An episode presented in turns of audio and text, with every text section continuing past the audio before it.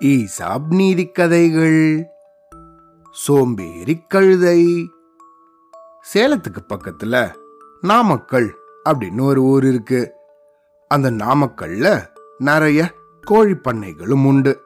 அங்கிருந்து தான் தமிழ்நாட்டுக்கும் வேற பல மாநிலத்துக்கும் முட்டைகள் எல்லாம் அனுப்பப்படும்.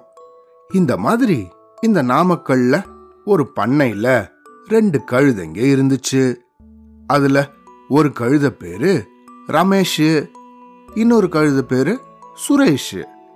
இந்த மாதிரி அந்த பண்ணையில ரமேஷும் சுரேஷும் ரொம்ப நாளா வளர்ந்துட்டு வந்தது.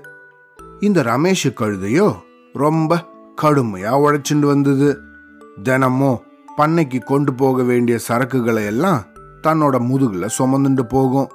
சாயந்தர நேரம் காஞ்ச புல்ல மேஞ்சு தன்னோட பசிய ஆத்திக்கும். ஆனா இந்த சுரேஷ் கழுதையோ எந்த வேலையும் பார்க்காம பசுமையா தனக்கு கிடைக்கிற புல்ல சாப்பிட்டுட்டு நல்லா தொழுவத்திலேயே தூங்கிடும். இப்படியே வேலை பார்க்காம தன்னோட பொழுத கழிச்சுட்டு இருந்தது ஒரு நாள் ரொம்ப உழைச்ச கலப்புல சோர்வா இந்த ரமேஷ் கழுத தொழுவத்துக்குள்ள வந்தது. அதை பார்த்த இந்த சுரேஷ் கழுதையோ உன்னை பார்க்கவே பாவமா இருக்கு. அப்படின்னு கிண்டல் பண்ணுச்சு. என்ன பண்றது? உழைச்சாதான முதலாளி விடுவாரு?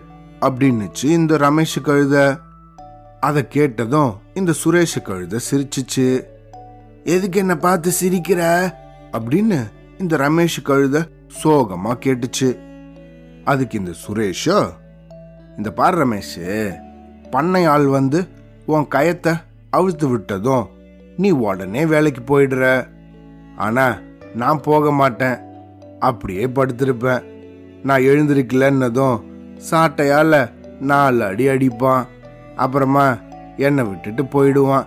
நீயும் அதே போல செஞ்சுப்பாரு உன்னையும் அந்த பணியாள் விட்டுட்டு அவனோட வேலையை பார்த்துட்டு போயிடுவான். அப்படின்னு சுரேஷ் இந்த ரமேஷுக்கு அறிவுரை கொடுத்துச்சு. அடுத்த நாள் காலை பொழுது ஆச்சு. வேலைக்கு போக வேண்டிய நேரமும் வந்துச்சு. இந்த பணியாளோ வழக்கம் போல அந்த தொழுவத்துக்கு வந்தான். எப்பையும் போல வேலைக்காக ரமேஷ் கழுதைய கூட்டிட்டு போக முயற்சி பண்ணான். ஆனா அதுவோ படுத்துக்கிட்டே வராம முரடு பிடிச்சிச்சு. இந்த பணியாளோ சாட்டை எடுத்து நாலு அடி விட்டு பார்த்தான். ஆனா அது எழுந்திருக்கவே இல்லை. உடனே இந்த பணியாளோ தன்னோட முதலாளி கிட்ட போய் ஐயா இந்த ரமேஷ் கழுத இன்னைக்கு ரொம்ப முரடு பிடிக்குது வேலைக்கே வரமாட்டேங்குது அப்படின்னு சொன்னான் அதுக்கு அந்த முதலாளியோ சரி பரவாயில்ல விடு இன்னைக்கு ஒரு நாள் ரமேஷுக்கு ஓய்வு கொடுத்துடு. ஆனா தினமும் நல்லா சாப்பிட்டு தூங்கி கொழுத்து வளர்ந்துருக்க இந்த சுரேஷ் கழுதைய இன்னைக்கு அடிச்சு இழுத்துட்டு போ அப்படின்னு சொன்னாரு. இந்த பணியாளோ வேகமா தொழுவத்துக்குள்ள வந்தாரு.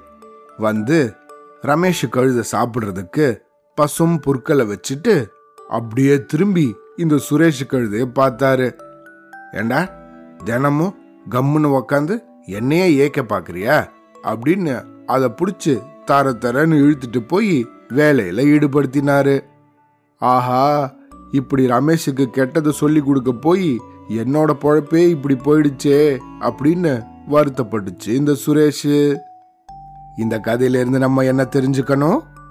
எப்பையும் சோம்பேறியாகவோ சோம்பலாகவோ இருக்கவே கூடாது.